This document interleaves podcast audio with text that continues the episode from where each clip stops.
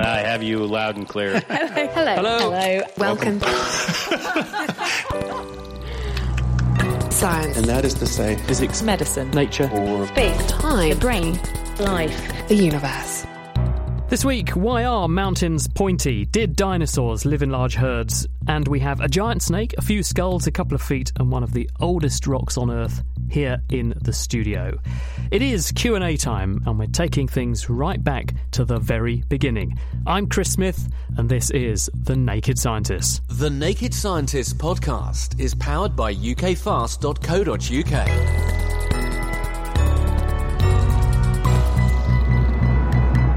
Well, let's meet the panel of experts who are going to tackle your questions. Meghan Strong is an Egyptologist. You're not as ancient as the rest of our panel. I mean that in the nicest possible way. Meghan, what are we talking about when we're talking about the ancient Egyptians? Yeah, it's not frequent that 2500 BC is the most modern person on the panel. Um, but yeah, roughly that's the period that we're starting 2600 BC and then up to about 323 BC. So, Right. Yeah. So about four to 5,000 years ago. yeah, absolutely. A long old time. Thank you, Meghan. Well, on the other side of the room is Lee Berger. Lee is from Wits University in Johannesburg, South Africa. He's not discovered one, but several, in fact, new species of ancient human ancestor. When do they date from, Lee? Well, I'm going to run you from about 200,000 years back to about 2 million with Australopithecus sediba and Homo naledi. So basically, a potted history of where we all came from. That's it. And most people struggle to discover a jawbone or something in their lifetime career. You've managed to get basically whole skeletons of these things, and you have sitting on the desk with you some of them. I brought a few of my friends with me. Great to have you with us, Lee. Uh, also here, Jason Head. Jason walks with reptiles and dinosaurs. He does that at the University of Cambridge's Department of Zoology. Jason, to help orientate people, when were the dinosaurs around? So the oldest dinosaurs go back to about 240 to 245 million years. And of course, they're doing fine today with modern birds. which is good to hear. So we'll talk about dinosaurs with Jason later in the program. And now, way back in history, the oldest in terms of time on the planet, but not you personally, Owen Weller is a geologist from the University of Cambridge. What do you look at? I study early Earth plate tectonic processes uh, using the Natural Laboratory of Arctic Canada. And so I look at rocks that are as old as 3 billion years old. So I'm afraid I eclipse all of you here. And how old is the Earth in total? The Earth is 4.56 billion years. Uh, so we've still got another third of Earth history after that. It's quite ancient, isn't it? Thank you, Owen. So, all the questions relevant to geology and the ancient Earth will be going Owen's way.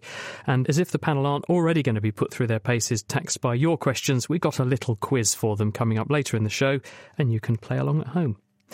Now, Meghan, we've got uh, something to kick off with for you, and that's all about hieroglyphics. Uh, Matt in Melbourne wants to know how were hieroglyphics used in ancient Egypt? Was this the first form of writing, and what did they have against alphabets? And I see you have a very useful text in front of you because you've brought a dictionary. I have, yes. So this is a very uh, well loved, well used dictionary that was one of the first textbooks that I got as an Egyptology student um, and is sort of a Bible for me, really. Ancient Egyptian is a language that was written down, and hieroglyphs is one of the scripts that was used to record it. It is one of the oldest that we know of. And Um, when does it date from? Does it literally go right back to our earliest records of ancient Egypt? So the earliest evidence that we have for simple hieroglyphs being used is probably about 3300 BC. And so that's quite a ways back. That's into the very, very beginnings of dynastic Egypt, but not up to the point of sort of pyramids, which what most people think of. And so Matt slightly provocatively said, "What did the Egyptians have against alphabets and things? It, how do hieroglyphs work? Is it like Chinese characters where where there are sounds, or how does it work?" Yeah, so hieroglyphs can work in several different ways. The Egyptians did have characters that could function as what we would recognize as an alphabet. So you can, you know, spell out people's names, for example. That's very useful. But they could also stand for sounds. So something that we would think of as like a syllable, a single hieroglyph could stand in for that. Or you could also have hieroglyphs that would stand on their own as an individual object. So you could have a picture of a goose, and that would stand in for the word goose. How did people decode them in the first place? Ooh, so this most people will say that this goes back to Champollion and the discovery of the Rosetta, Stone, excuse me, um, was the real sort of watershed moment. People had been working on the decipherment of hieroglyphs from the medieval period, but when the Rosetta Stone was found, that really allowed people to crack how you read hieroglyphs by comparing it to Greek. So that gave this is a, a Greek piece of text. This is the equivalent in hieroglyphs, and so people could begin to get some insights into how the language was constructed. Exactly. So the Rosetta Stone is recorded. It has three different languages on it, one of them being Greek, one being Demotic, uh, which is another script used to write ancient Egyptian, and then formal actual hieroglyphs. So why did someone go to the trouble of writing that? What was the point? If these languages were around at the time and they could speak all of them, which they clearly could, why make that tablet? Yeah, it's a good question. I mean, I think at the time it was the Rosetta Stone was found in the Nile Delta, um, and this was an area that was ruled by the Greeks at the time, and so Greek obviously being a language that they would recognize, but ancient Egyptian being the language of the country and still being used quite heavily for monumental inscriptions, which is what the Rosetta Stone was. And can you read hieroglyphs now, thanks to your dictionary? I can, yes, thank Can you. Can you dictionary. really? So when you when you look at these yeah. these things, you can actually read it. That is one of the cornerstones of Egyptology. You have to be able to read your hieroglyphs. How long did it take you to learn? Well, there's different phases of the language. So initially, to get your grounding takes a good solid year, and then you have to build up from there, different phases. It's extraordinary to think that uh, before you can actually begin to study something archaeological, you actually have to learn a whole new language in order to do that. Yeah, absolutely, and sometimes multiple, depending on the period. It's a good selection process, I suppose. It's only only the fittest survive. Those who are Darwin would dedicated. approve. Yeah, absolutely. Thanks, Meghan. Right, Lee, let's turn up the heat with this question, which came in from Colin on our forum. Did our ancestors lose their fur about the same time they mastered fire? What do you think? Well, I think the first part is what's the difference between fur and hair? We often speak of humans as having hair and animals as having fur, and the answer is nothing. It's the same thing. It's a semantic argument.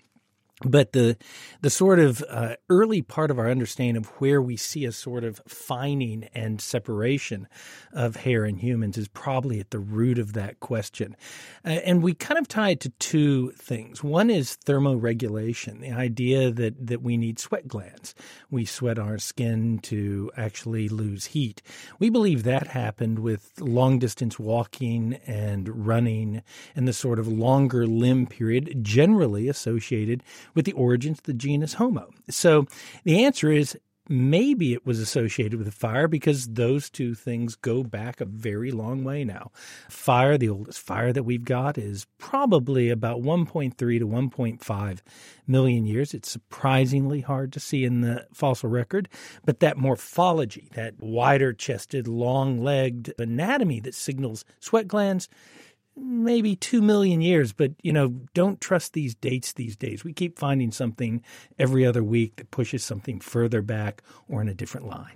We take for granted our access to fire in the modern era, but what would it have taken for ancient peoples, ancient ancestors of humans to have mastered the art of fire making and, and nurturing and using fire to good effect? Well, having spent the last several years down a deep, dark hole looking at Homo naledi fossils, uh, I've pondered fire a lot and the idea of fire both as a heating source but also as a light source to move into these more remote underground chambers. Fire is a tricky thing. Most animals hate it. They hate it instinctively if you're a terrestrial animal for very obvious reasons. Uh, fire is a very scary thing. At some point in our past, and that is somewhere in our very distant past, a million and a half, two million, maybe, I would suspect even further than that, part of our family tree began catching fire. And catching fire is probably the first key to that.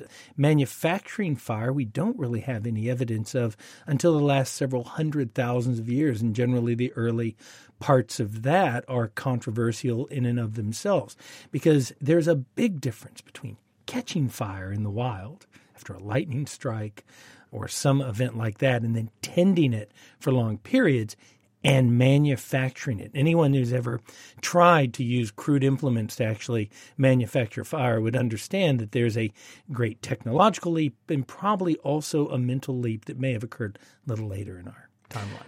Indeed, uh, you know, someone who's tried to make a fire in a camp the traditional way, it, it takes quite a bit of dedication, doesn't it? It's extraordinary. There's a tweet here at Naked Scientist from Sarah Davey who, who wants to ask you, Owen, as a geologist, do you have a favourite rock?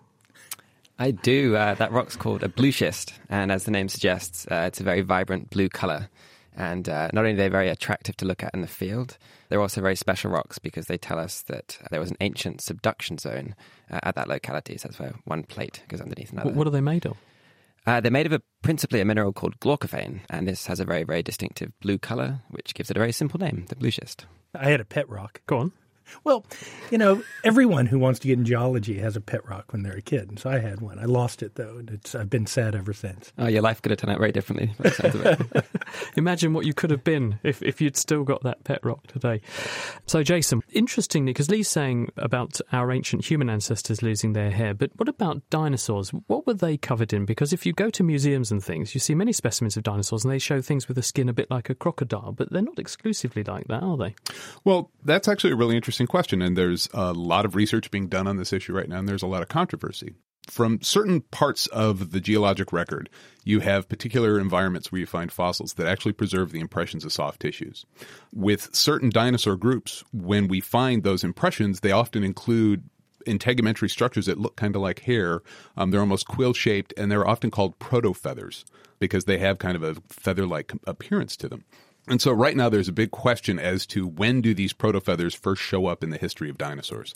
Is this a feature that all dinosaurs have primitively at the origin of the group? Hmm. Or is this something that's evolved once or more than once very high up or higher up in these nested groups within dinosaurs?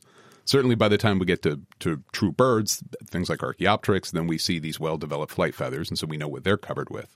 But whether or not T Rex, for example, Tyrannosaurus, or any of these these larger taxa would have had an overall covering and integument of feathers or feather like structures, it's a little more poorly understood. Amazingly, for some animals like Velociraptor, this small Maniraptoran that's risen to fame through uh, the Jurassic Park films, um, we know they actually had probably elongate feathers running down the undersides of the arms because we found specimens that have feather quill spots on the bone.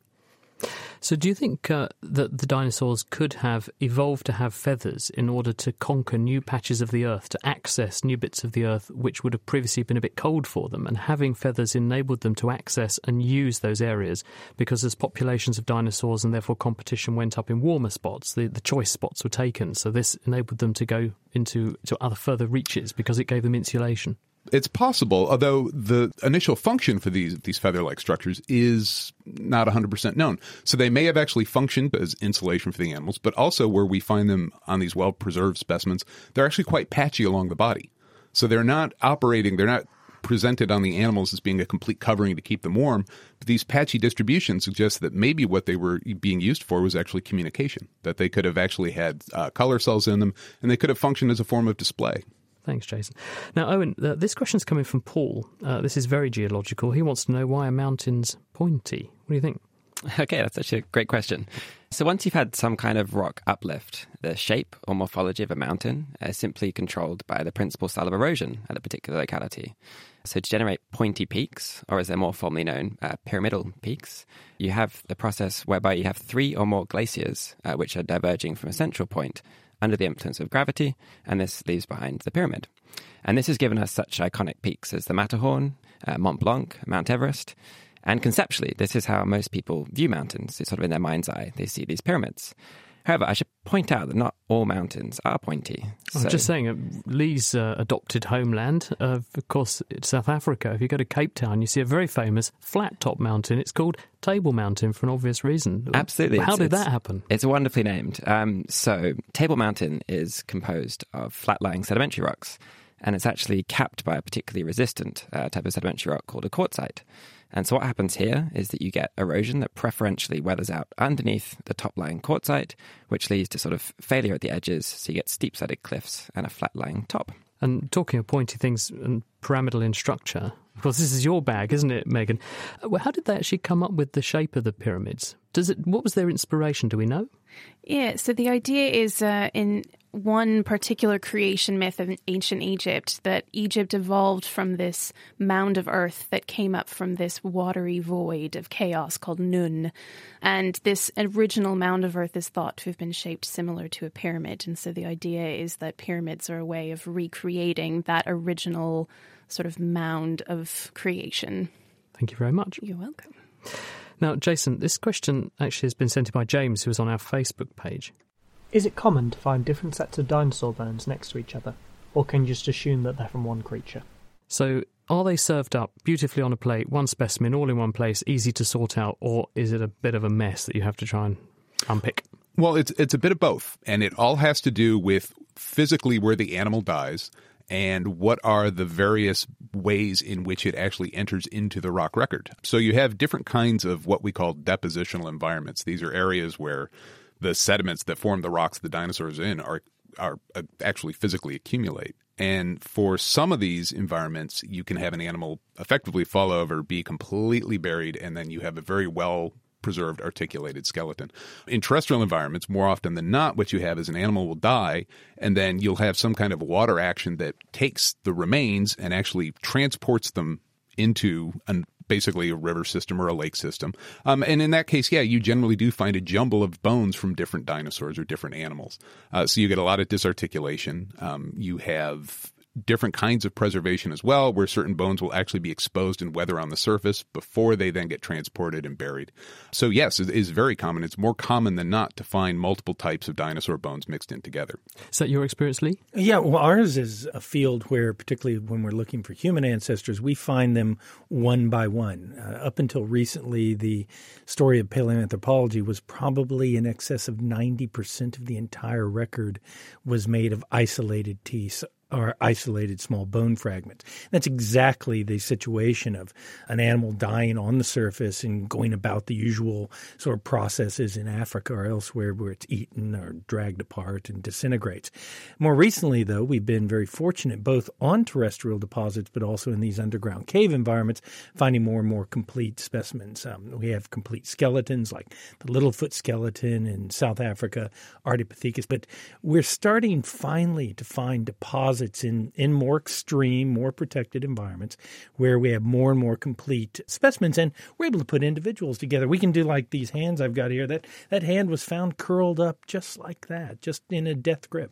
Lee is showing us uh, this is actually a replica, isn't it, of Homo naledi, your most recent specimen that you've uncovered at the Rising Star System uh, near Johannesburg.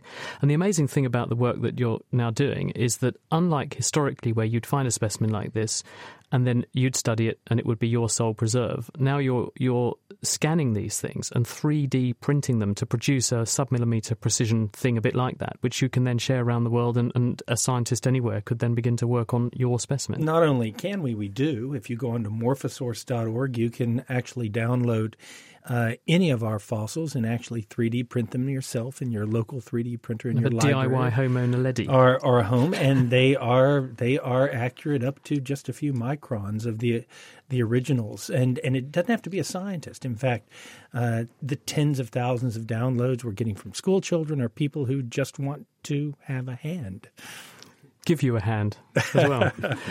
uh, so, Meghan, it, it, wasn't just dinosaurs that got mixed up together. The Egyptians were pretty good at burying people as well. That's what the pyramids are all about, isn't it? Or was it? Uh, yeah, absolutely. Um, and I have to add in that that we have just the same amount of problems in Egypt of putting together complete mummies and skeletons as well, because the tombs have been lived in more recently, uh, and even in ancient times, they were reused many, many times over. So you frequently have people that do not go together and bits and pieces of mummies that you can't quite figure out how many skeletons you have all in one tomb.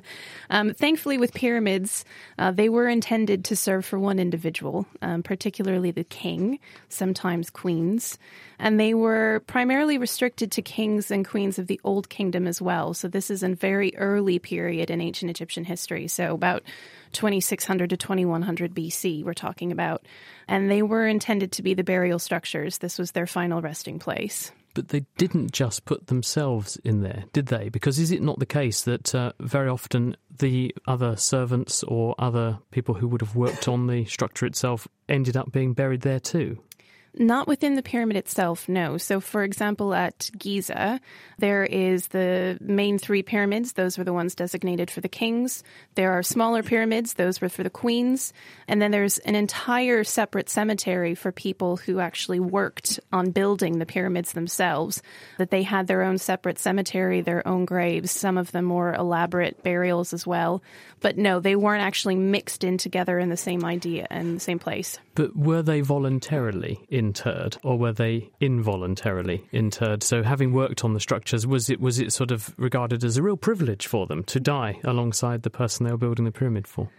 Yeah, so it's not the same idea as servant sacrifice. So these workers, yes, they they had incredibly hard back-breaking labor that they needed to be part of in order to build these structures. However, it was something that was well compensated. So you had living quarters while you were there, you were fed well. Um, there is a fair amount of evidence that they had an incredible amount of meat that was brought into the site bread, beer, uh, which was their staple drink for the time. And there's even evidence that people who broke bones or even had traumatic brain injury, for example, they had surgeons on site to heal them. Were they any good at brain surgery? Well, they they did actually live on a bit afterwards. there is some skeletal regrowth, there is some cranium regrowth. So yeah, they did live for a bit. I think was Imhotep was uh, someone who actually documented one of the first linkages between what the brain does and the movement of the body. But I remember reading a text where I think it says if you if you put your finger through the hole in someone's head and stimulate the brain underneath, and the person shudders, and and it's sort of linking the fact that the brain makes you move because people didn't really know what the brain did historically at that time. Yeah, well, the Egyptians didn't have very high regard for the brain. I mean, they discard it when you were mummifying somebody. Through your nose. Exactly, they would yep, yank Scoop that it out. Yeah, Yeah. you were dead when that happened, so that's good. Well, you certainly were. Whether whether you wanted to be or not by that point you were definitely dead yeah but imhotep he, he was actually quite high regarded uh, physician priest and is actually deified by the time you get to later periods because of his, his knowledge so yeah he was quite a, a famous person for his day so actually working on the pyramids was quite a privilege then. Meghan, thank you very much. Hello, Katie here with a quick request. The Naked Scientist survey is still open and we really want to hear your views. It's online at thenakedscientist.com slash survey. It only takes a few minutes, and if you fill it in, you could win some Amazon vouchers. We read every word, so this is your chance to let us know what you think about the programme, or what you'd like to hear more of. That address again is www.thenakedscientist.com slash survey. Thank you very much. Now, on with the show. You're listening to The Naked Scientist with me, Chris Smith. And this week we have a panel of experts taking on your science questions. If you'd like to get in touch with the programme, you can email. It's chris at thenakedscientist.com. You can tweet at Naked Scientist. You can also find us on Facebook. Let's talk back to Lee, Lee Berger. You've got some guest interviewees on the table in front of us. There are two skulls either side of you, Lee, there. One's an old friend, of course. One is the actual type specimen of Homo naledi from the Dinaledi chamber. This is the one that we announced uh, almost three years ago, I guess. And we didn't know how old they were at the time, but it was the most complete uh, skull that we had. Uh, interestingly, if you're if you're looking at this skull to describe it, it's a brown skull, but the white part in the front is the nose area. We didn't have. These are some of the most fragile bones in the body, and they did not preserve in those early specimens that we were pulling out. So we kind of guessed at it. The rest of it all fit together, but we had to kind of guess at what the central face would look like. So we actually put a nose on there based on uh, the way the face was angling down and also the very advanced features we're seeing in some of the back parts of the skull. And I'm really pleased to say that we discovered a skull in another chamber, the Lesedi chamber, and we announced it about four months ago. This is the uh, same cave system. It's another chamber off of where you uh, discovered these about specimens. 110 meters away, again 40 meters deep, very inaccessible. We found a skeleton there that had a complete skull. Uh, this is the skull and I'm holding that one now in front of us, and I'm pleased to say, after all that work, we got the face wrong in the original um, in the original reconstructions. It's very clear when you see Neo's nose that it's much flatter, and when I hold them up together, you can see the difference in the reconstructions. You hedged your bets a bit when you guessed because you gave him a much more prominent nose, more more towards what we would regard as humanish, uh, or a Homo erectus Yeah, kind yeah. of thing, and that was being led by some of the shape of the skull. It's clear though that Homo Neo's skull and face uh, is much flatter, much more primitive. Just to describe this for, for people at home, the, the actual skull vault is about fi- a bit bigger than fist size, Yeah. I'd say. So this would have been quite a small headed individual. When would these have been running around on Earth? When do these date from, these specimens? When I was on your show last, we said, well, they must be millions of years old. Every scientist was trying to guess at how old Homo naledi was based on the anatomy of the heads, of the body. There were several papers published saying it was a million and a half, two million, maybe two and a half million years old. We now know that this population of Homo naledi in the Dinaledi chamber is actually around 250,000 years old, between about 180,000 and about 340,000, with a central point around 250,000 years. That is really young it's really kind of put a landmine in the middle of archaeology and paleoanthropology because that sort of primitive ancient human relative should not have been alive at that point, according to what we'd been finding. Meghan was talking about uh, the ancient Egyptians burying their dead. That's the striking thing about these individuals, isn't it? You found this in a cave system where really the only way they could have got those bodies into that cave system is that they took them there. Our very controversial hypothesis that we put forward about three years ago was that the Dinaledi chamber was a deliberate body disposal site. That they came down this amazingly narrow chute entrance. It has uh, enclosure 17 and a half centimeters wide, say seven and a half inches wide, down 12 meters, which is 50 feet or so. Because the job advert you put out for people to work on this project said, I want small, skinny women. I want, no, I didn't say women. I wanted skinny scientists. It's the only job advert you can actually say these days legitimately and say, I want skinny people, isn't it? That's right. And, and so we, we did hypothesize that uh, they were deliberately disposing of the dead. That's not been disproved. Uh, it still sits as the most valid hypothesis. We now have, of course, not just one more chamber, the Lesedi chamber. We found another chamber. It just came out from underground uh, about four weeks ago. Now, it's one thing when we talk about Egypt or other places and deliberate body disposal like that, but not with this brain. It's just very hard to fathom that they had that complexity, yet we're faced with it is what it is. They're very small brained, aren't they? If one looks at the inside of the skull, you can get some idea as to what bits of the brain might have been doing what and what the behavior of an animal may have been because it tells you about the size of the underlying brain. So if you look at these specimens, what what does the brain look like? Well, in fact, that paper's just about to come oh, out. damn! And no, it's okay. I'll Oh, tell. it's I'll, go I'll go ahead and break it for the naked I'll, scientist I'll, then, I'll go give on. you the exclusive. It's very complex. Our scientist who's been studying uh, our image of the brain that's pounded out on the inside of the skull all his life said it's finally the brain I've been looking for my entire life because it's very advanced. It's very complex, but it's tiny. Did they have language? If you Uh, look, is there a swelling on the left hand side, roughly is- where the it- language it- centre in- might be? Were they talking in to each Broca's other? area is enlarged in this. There's bilateral asymmetry. We don't know if they had language. I can I can tell you though, if we are right about this sort of very complex behavior, it'd be very surprised if they did not have a a language or uh, a communication much more complex than any animal communication we know of. So maybe not hieroglyphs, Meghan, but they could have been saying something. Now, Jason, we've got this question which was sent in by Jack. I want to know whether dinosaurs lived as a herd or on their own, and how do we know that? Thanks. So, lonesome dinosaurs or sociable sauropods? Yeah, so we, we know this from a couple of different lines of evidence for different dinosaur groups. Um, we have trackway evidence that shows that groups like duckbill dinosaurs and the large long neck sauropods were moving in multiple age class groups. So you would have adults based on the size of their footprints and juveniles and babies based on the size of their footprints, um, moving in the same direction and also changing directions in the same pattern and the same orientation, which suggests not only that the animals just weren't kind of going along the same direction, they were making the same turns, the same maneuvers. That suggests animals moving in the same direction in the same grouping.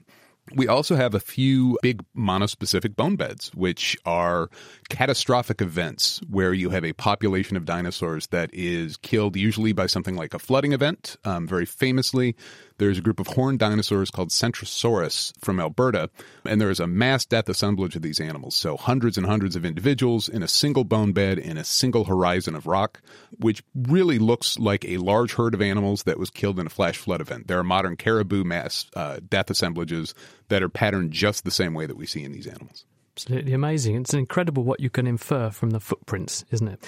Well, that solves that one then. Jason, thanks.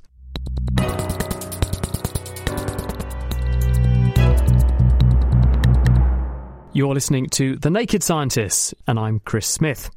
This week we're answering the science questions that you have been sending in, and we've given the programme a very ancient slant because we're looking at old rocks, ancient human civilizations, the remains of ancient human ancestors, and dinosaurs. With me are Egyptologists Meghan Strong, anthropologist Lee Berger, geologist Owen Weller, and paleontologist Jason Head. And if you'd like to ask a question for a Q&A show like this, you can get in touch. It's chris at thenakedscientist.com or tweet at Naked Scientists. Now it's quiz time. So, team one, that's Lee and Owen, are going to take on team two, Jason and Meghan. So each team gets three questions, and if it's a draw, we have a tie break for you. So, team one, this is Lee and Owen. Your first question true or false? So just tell me true or false, and you can confer, of course. Pirates wore eye patches so they can see in the dark. Is that science fact or science fiction? Uh, I'm going to go false. How about you, Owen? I think the eye patch was so that when they came out of the, the bottom deck, they could adjust their their eyes to the light easier. I'm trying to think. So you're going to say true? I'm going to say true. Oh, I got to go. That uh, you know, they're ballast in the rocks. Absolutely right. It sounds like a joke, but it's widely claimed they wore eye patches because they were covering over missing eyes. But actually, they did this so they could see when they went below decks because they would still have one eye adjusted. Right, over to Meghan and Jason. True or false? The ancient Greeks would get drunk after making an important decision. They'd know whether it was sound if they still felt the same way when they were drunk. Is that science fact or science fiction? What do you two think? I kind of want that to be true. Yeah, I, I know the Greeks like to drink. Um, what, today or historically? well, they have tons of stuff dealing with wine, wine strainers, wine drinking cups, wine drunken wine drinking scenes. I, and so much is written about the, the importance of wine and the philosophy behind wine, and, and, and so so what true? do you think? I'm going to say true. Yeah, Yeah. yeah, we're going to go with true. Aw, boo! I liked your logic, but it was actually the ancient Persians. Bit subtle this. They were from 550 to 330 before Common Era. According to the ancient Greek historian Herodotus, the ancient Persians had a ritual of intoxication. They believed that you could only tell the truth when you were drunk, so they drink a lot of wine after deciding on something, and if their minds still felt the decision was right when they were drunk, they considered it the right decision. I think you'd have to be drunk to come up with a rule like that, wouldn't you? Right, on to uh, round two. So it's uh, Lee and Owen in the lead at the moment. Round two, which is bigger? We we want the larger of the two in this round, okay? Uh, which is larger, the number of taste buds on a human tongue or the number of stone blocks that were used to build the giant pyramid? What do you think? Oh, uh, taste buds. I for would me. go with Uh, yeah, taste buds, I We're gonna think. we're gonna go with taste bud just because I mean they're not that big of pyramids, and there's a void in them. Uh, So you're going you're going true or false? We're going. You're wait, going the we're going larger number is the taste taste buds, buds. whichever way Taste buds. Larger number is the taste buds. Uh, actually, it's it's not true. The pyramid wins. Did you know that, Meghan? would have gone with you would have Did, gone did, did you count the void? The new void they found? The, the, the pyramid wins. We estimate more than two million stones were used to build the Great Pyramid. The number of uh, that number is at least hundred times larger than the ten thousand or so taste buds on a human tongue. So not that many taste buds. So currently still in the lead, you two. But let's see. The, these two, the other pair might equalise now. Question four, uh, Jason and Meghan. What's larger, the distance from the surface of the Earth to the centre of the Earth, or the distance from the surface of the Earth to where the International Space Station is orbiting? That's going to be distance from surface to center. Yeah. So greater distance would be the surface, Surface to to the the center. center. Do you know how far it is? Uh, I believe isn't the diameter five oh no. Um, I'll I'm give gonna you a- get this wrong. Five five thousand plus kilometers, I believe, is the diameter, isn't it? Uh, not surprisingly, Owen has his hand up. What, what is the Can I get a, a bonus point for suggesting 6,371 Yeah, kilometers? it's about that's Show right. off. Plus or minus. It's actually uh, greater at the equator than the Yeah, to the it's north. um, it's about It's six thousand kilometers from the planet's surface. Although there is a bulge around the equator, making it slightly larger between the surface of the Earth and the core or center of the Earth. But it is only about four hundred kilometers to where the International Space Station is orbiting. One all so far. So here we go. On to the final round. Lee and Owen. What came first, Coca Cola or Tyrannosaurus Rex? What do you think? Well, they're going to refer to the name there, I presume. Um, and so we've got uh, Coca Cola in late 19th century, right? Early 20th to 30th. And Tyrannosaurus Rex is going to be later than that, I guess, on naming. What's your thoughts, Owen? I mean, it has to be a, a trick question, presumably. So. Wait, no, we're not allowed to think like that. I'd go with Coca Cola. earlier. Coca Cola, okay. You get a bing bong for that. The company was founded in 1892. The Tyrannosaurus rex was given its name by Henry Fairfield Osborn, who was president of the American Museum of Natural History in 1905. So Coca Cola has it. Right, so that's two to Lee and Owen. Um, Meghan and Jason currently on one. Let's see if you're going for a tiebreaker. What came first, the discovery of the hole in the ozone layer or the first space shuttle launch? So I was going to say space shuttle, yeah. Go with shuttle. Yeah, you're competitive. I, can, I can feel the competition oozing out of Meghan. That's right. Columbia blasted off for the first time in April 1981. The ozone hole was discovered. Does anyone know what year the ozone hole was discovered? It was actually 1984 by scientists at the British Antarctic Survey, Brian Gardiner and his colleagues. That was in Cambridge, and they made that. They didn't make the discovery in Cambridge. Obviously, they went to Antarctica to make the discovery, but uh, they were working here when they made that discovery. It led to the Montreal Protocol in 1986, the banning of chlorofluorocarbons in fridges and aerosols and things, and the ozone hole, which is currently Australia-sized, has stopped expanding. So we think that actually that was one of the most important interventions on environmental grounds we've yet made. Right, so that means we have a tie-break situation. So here we go with our tiebreaker.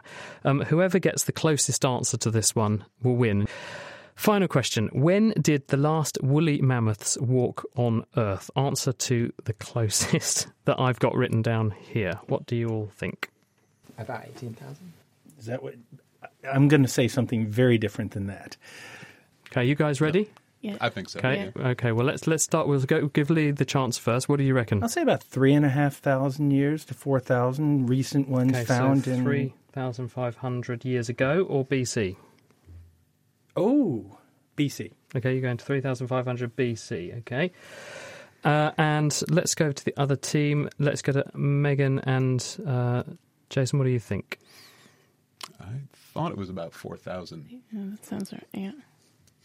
So Mm. uh, I'm we, we have to him on effectively the one. same answer. Yeah. Okay, actually, the the answer is, is you're probably quite surprised. 1650 BC is the current Oh. evidence. Although most of the woolly mammoth population died out by 10,000 years ago, there was a small population of up to 1,000 woolly mammoths that were living on until 1650 BC. And to put it in context, as you will well know, Meghan, Hmm. the Egyptian pharaohs were midway through their empire, and it was about a thousand years after the pyramids at Giza were built, while there were still woolly mammoths trotting around on Earth. So I think everyone gets the point. So we have actually a perfect solution that no one goes home any the wiser and any much a winner. So very well done to everyone there. Everyone pretty much wants to be breeding tigers, and we do have to limit the number of recommendations we can give because there simply isn't the space to house all the potential tiger cubs there could be. In this month's Naked Genetics, we take a trip to the zoo to find out how conservationists are preserving the genetic diversity of some of the world's most endangered species, from terrific tigers to tiny snails. Plus, our gene of the month is down the pub already. Listen and download now at nakedscientist.com slash genetics.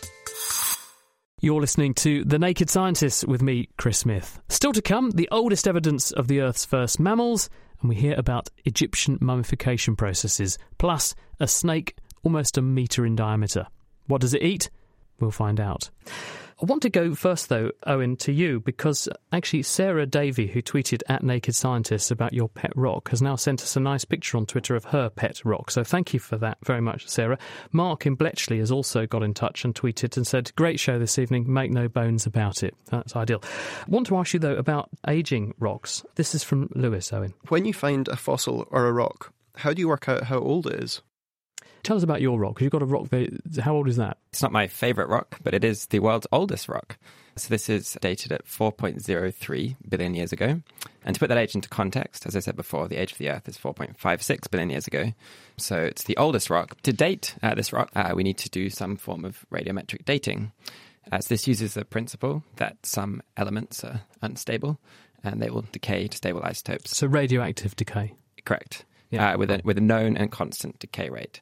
So, if we can accurately measure uh, the ratio of what they're called parent and daughter isotopes in a given sample using machines such as a, a mass spectrometer, um, then we can ascertain the age of the rock. So, just summarising, then, you you know that there are some, just by chance, there are some radioactive atoms in that piece of rock, and we know that radioactive atoms like that break down at a certain rate, which is a constant rate, and they turn into new types of atom.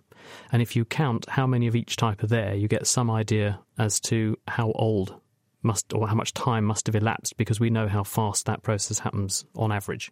Yes, that's correct. So there's actually many different uh, radioactive decay schemes, so many different uh, sort of pairs of elements that you might measure. Uh, but the most common one that we use is the decay of uh, radioactive uranium to stable lead. And we most typically measure this in a very special mineral, which is called zircon. So although you probably don't realize it, uh, zircon's present in many rocks, uh, particularly granites around the world, and it has several extremely useful properties. so first of all, it's extremely durable, so it sort of can last for several billion years. And second of all, its structure really likes to take in uranium but doesn't like lead. So when we find lead in its structure, we know that that's come from the decay of uranium in the structure from when that zircon formed or it was crystallized. So by measuring the ratio of uranium to lead in our zircon, we can say when the zircon, hence the rock, crystallized. And that's exactly what was done with this piece of rock that I brought in today to say that it was 4 billion years old. Lee. So I just had a question to follow on because as I was thinking the oldest rock on Earth, are there any fallen objects that are older than that that are on Earth, like meteorites or moon rocks or whatever, that are actually older than that that are on planet Earth now? Uh, so you've caught me. I should have said the oldest terrestrial rock on Earth. You're quite, you're quite correct. Uh, so we do have uh, meteorites which do date back to the to the start of the Earth, so to 4.56 billion years old. Where did they come from? Space, obviously, but uh, what have they just rained in from the, the debris that formed the solar system in the first place at some point in Earth's history? Yeah, absolutely. So there's a whole variety of different meteorites that we get. And the very oldest ones, they're a particular kind called chondrites or chondritic meteorites. And they've been really, really useful for telling us how the Earth formed because we get some slightly younger types, which are then uh, either formed of iron or they're formed of silicate minerals. And this tells us on the very early on in the Earth's history, um, we formed the Earth's iron core and the silicate exterior. So meteorites have been extremely useful for sort of probing these very, very early Earth planet formation. Thank you very much, Owen. Turning to yourself, Meghan, we've actually got a question from uh, Gilad in Oxford who says I recently read that there is a void in the Great Pyramid of Giza. Why is it there? What do you think? I think it's a bit early to say, but this is uh, comes from an article that was published last week in Nature. Um, a Japanese team went into the Great Pyramid, the Pyramid of Khufu, which dates to about 2450 BC. They used muon particles, speaking of cosmic rays and other kinds of cool elements, but they, they used these in order to scan the interior of the pyramid to get a very accurate sense of where all the chambers are, etc. And in the midst of doing that, they discovered this previously unknown void, which rests above another vaulted space that was purposefully put there called the Grand Gallery, which is a ramped vaulted structure that leads up to the burial chamber of the king. And this void is above that. As for what it's for, I think it's still a bit too early to tell. There are other what are called relieving chambers, so spaces that were purposefully built into the pyramid to sort of take off the weight from these smaller internal structures. It may be something along those lines. It could be the remains of construction. Uh, who knows? Meghan, thanks very much. Jason, um, got this question here from Georgia for you. Dinosaurs were around for over 100 million years. Why did they achieve so little? Did they really achieve so little? I love this question so much because it, it allows us to actually probe a few things about how we think about dinosaurs. So, dinosaurs get their start around the same time as mammal groups do. Where we are today, we have about 5,500 living species of mammals, and we're pretty impressive in terms of the diversity of sizes and ecologies that we do today. Uh, dinosaurs today are somewhere between 10,000 and 18,000 living species, depending on how you measure species in modern birds. Um, they have evolved intelligence, they do amazing things, they fly better than any mammal. And then if you think about the Mesozoic record of dinosaurs, they achieve giant sizes on land. Uh, they have an incredible diversity of behaviors, of body sizes, and ecologies. So it's it's important to not think of dinosaurs as just being big lumbering things that lived in the past. They are one of the most successful and diverse groups of vertebrates in our history. You've got a lump of one in front of you. That looks incredible. What's that? This is actually not a dinosaur. This is better than a dinosaur. Um, this is a cast of the vertebra of the giant snake Titanoboa. And so Titanoboa is a fossil snake related to modern boas and anacondas. And this animal occurred about six million years after the end of the Cretaceous, so after the end of the non bird dinosaurs. And it was about 15 meters total length. So, how long ago is that dating from in millions we're, of years? We're looking about 58 to 60 million years ago. Okay. Can you just describe so people at home can actually picture this in their minds? Yeah, so this is um, basically kind of a squarish vertebra with a ball and socket joint on it. It is about five to six centimeters wide and about four centimeters long. I mean, it, it completely covers my hand. If you It- put it on, across the palm of my hand, this, palm this hand, yes. backbone bone Yes. is completely covering my hand. So that would have been along the, the, the spine of the snake, and the ribs would have opened up off of that and come round towards the front of the snake. What would have been the, the diameter of the snake's body then, where So- that was? So this is one of about 300 probably vertebrae that would have composed the spine of the animal, um, and then the ribs coming off would have given the snake a diameter of about half to three quarters of a meter, and the total weight of the animal would have been somewhere between three quarters of a ton and a ton and a quarter. Goodness, what, what would it have eaten? Uh, that is a really interesting question. It it occupied an ecosystem with giant freshwater turtles, giant primitive crocodile relatives, giant lungfish, and the answer is whatever it wanted. and it's a constrictor, so it would presumably have crept up on these things, grabbed them, and then inspiraled them, would it? with with a constriction force that no biological tissue could withstand.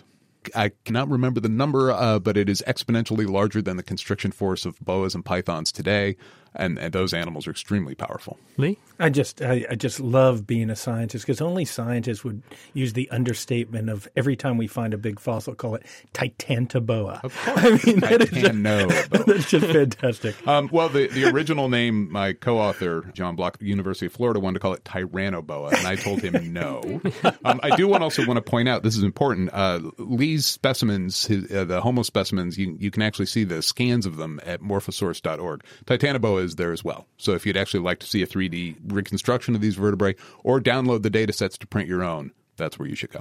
Why did that organism become so big? Why is that not here today? Where's it gone? So the hypothesis that we're working on is that the reason you can get snakes at large is that during this time period after the, the demise of the non-bird dinosaurs and what we call the Paleogene period of the Cenozoic, this is one of the warmest intervals in the history of Earth. You have no ice at the poles. You have incredibly warm oceans. You have tropical rainforests that are extending up toward high latitudes. You have crocodiles and palm trees at the poles. And with a, a what we used to call cold-blooded or a poikilothermic animal, we know that body size is going to be ultimately limited by the temperature within which it lives. And so what we're able to do is actually do the math to calculate how hot it would have to be to keep an animal this size alive. And so we were able to actually estimate temperatures for this interval in time. And they're consistent with a lot of other data. And so for our main hypothesis is that these animals got this big because the climate allowed them to do so. Goodness, let's hope that doesn't happen again. Jason, thank you. Lee, back to you. This was posted on the Naked Scientists forum. Did other ancient human species ever live together? Did they interbreed and did they fight? You've sort of talked about this with your examples with Homo naledi and the fact that you have these animals, early human ancestors, however we might refer to them, putting bodies in a cave system. That argues they were cooperating or perhaps valuing their dead. But what about the other parts of the question? I always love how questions like this always end with the sort of fight, you know, the Neanderthal fight club kind of idea of of human origins. Well, we certainly know that species have interacted in the past. Neanderthals are the best example of that, part, the best known. Not only did they interact, we don't have any evidence of violent interaction. In that, we do have evidence of of sex in the fact that many of us carry their DNA, a small part of Neanderthal DNA, usually somewhere in the one and a half to three and a half or four percent of DNA for Europeans or people from that area. There are others that we know that we interacted in similar ways with Denisovans, which are only known, in fact, from a finger bone that's now destroyed, to get ancient DNA out. That we uh, see some people on Earth sharing a small amount of DNA with them. There's a, a sort of mystery species X that was in Africa at about two to three hundred thousand years ago that interbred with modern humans, and we share some of that DNA. So we know that there were those type of exchanges that went on. What we didn't know were that some species like Homo naledi existed at the same time and place uh, that modern humans did. Now, that's going to be a tricky question, though, right now, because we have two lines of evidence in, in the record. We have a fossil record, which is very, very poor and very, very rare. We have an archaeological record, which is rich and vast because it's made of stone. And so we see this sort of technological spread and cultural spread across these regions. And we have always, particularly in Africa, assumed that in the last half a million years or so that that was all humans. It was large brain things. But suddenly you have things like Homo naledi popping up that are saying, whoa, wait a second. You know, it's not that simple. Things didn't just go extinct humans and, and human relatives are a lot like other animals with existing lineages that went along. The, the hobbits on the island of Flores have shown us, us that. And I think we're going to see a whole lot more of that happening as we begin to open our minds and open up new areas, begin to explore more. There's a lot more out there, a lot more mysteries to be solved. Thank you, Lee. We're talking about a mystery that got solved. A big one was solved this week. There was a big announcement from the University of Portsmouth. This is for you, I suppose, Jason. You, perhaps you can comment on this. That a student doing an undergraduate project was looking at some rock samples from the south coast of England and found these tiny teeth, which it was announced are the earliest evidence of mammals existing on the Earth, and they date to about 147 million years ago. Why does this matter? Well, they're not the earliest mammals. There's a little bit of confusion. What's significant about these teeth is that they help us put down the divergence between placental mammals, so eutherian mammals, which are the people in this room, your cat, your dog, most of the diversity of living mammals, and marsupials, the metatherians, so your pouched mammals, your possums, your kangaroos, your wallabies. These are the oldest, we think, unambiguous at the moment, record of placental mammals. So there are all sorts of mammals that are much older. What this is is it's a nice example of a pretty clear anatomical indicator that the divergence between marsupials from placental mammals had occurred basically by the beginning of the Cretaceous period around 147 million. The mammals that were around at that time were obviously in competition with the dinosaurs. Is that what kept them small? Because these were small animals, we think, weren't they? At least when these animals first evolved. They're Probably because they, they were continuously turning into lunch. That's a generally accepted idea that basically the diversification of dinosaurs would have kind of inhibited the the ability of, for mammals to radiate into new body sizes and new ecologies. And sure enough, after the end of the Cretaceous, fairly soon after the, the demise of the non-bird dinosaurs, you do see this big diversification, a flowering of modern mammal groups. It takes mammals a little while to get much bigger, actually. They don't really achieve giant sizes until fairly late in their history. But yeah, so for the most of the Mesozoic mammals are very small. They're probably nocturnal. They're fairly ecologically limited, although in mammals' defense, there is actually a, uh, a dog-sized mammal that we know from the early Cretaceous of China called Repenomamus, which uh, actually has dinosaur remains in its gut. Oh, right. So they did get their own back to a certain extent. You mentioned something interesting there when you said they were probably nocturnal. Is that sort of supposition of the fact that you've got something very hungry with big teeth running around during the day that had very good eyesight, a dinosaur? So if you came out during the day, you were more likely to turn into lunch. Therefore, these early mammals probably came out at night and they could tolerate the cold better because they were warm blooded. Is, is that where you're coming from? Actually, it has more to do with looking at behaviors in living mammals today. And one of the things that we can do is we can look at activity patterns across all of living mammalia, and we can actually reconstruct the ancestral activity pattern based on what we can see for all the living ones today. So if you look at four different groups of living mammals and you look at their relationships and they're all nocturnal, you can assume maybe their ancestors were nocturnal as well. So when that's been done for a huge number of species in mammals, what we actually find is that the most parsimonious solution is that mammals would have been primitively nocturnal. We also can see from the anatomy of their heads, their skulls, that these are small insectivorous animals with pretty decent sized eyes. And based on both of those and, and comparisons with modern insectivores today, the most likely interpretation is that they were nocturnal. So we're the unusual ones. Coming out during the daytime, we've evolved to become day active when actually we're bucking the trend. Most of our mammalian ancestors would have been night active. Most of mammal history is being small, nocturnal, and afraid of reptiles. It is after the, the, the Cretaceous, again, it's during this big flowering, this big diversification of, of mammals in the early Cenozoic that we definitely start to see really diurnal mammal ecology really develop. Thanks for that, Jason. Well, moving on, here's one to shake things up for you, Owen. This is from Claire on Twitter at Naked Scientists. What is a tectonic plate? Is the Earth unique in having them? And has it always had them? What do you reckon? Uh, well, that's uh, three questions in one. So I'll, I'll start with the first one. So the a tectonic plate forms part of the outer, uh, relatively cold and rigid part of the Earth that we call the lithosphere. And essentially, as you go into the Earth, the Earth warms up quite quickly. And the effect of increased temperature on rock strength is to decrease uh, rock strength. So the lithosphere is the relatively cool part, where rocks are relatively strong and relatively rigid. But as you enter the Earth, they become much weaker, and they can in fact flow on geological uh, timescales. So this is flowing in the solid state. So tectonic plates and the lithosphere is just the strong outer layer, and below this sits the what we call the asthenosphere. So the analogy is that tectonic plates are like icebergs, uh, which are flowing on the asthenospheric mantle below. Wegener had the idea that this might be happening more than 100 years ago, but it took quite a lot of data to emerge subsequently to, to prove that, that this was actually happening. What about the other part of that question, which was other planets? Is the Earth unique in having this geological activity, or do other planets appear to do the same thing? Uh, so it's a great question because it's in fact an ongoing area of research. So certainly other planets show evidence for geological activity. For instance, uh, we can see on satellite images of Venus that we have enormous volcanoes, and uh, we can date the surfaces of planets by sort of how pockmarked they are. And so we can see that some planets are essentially being resurfaced uh, by volcanism.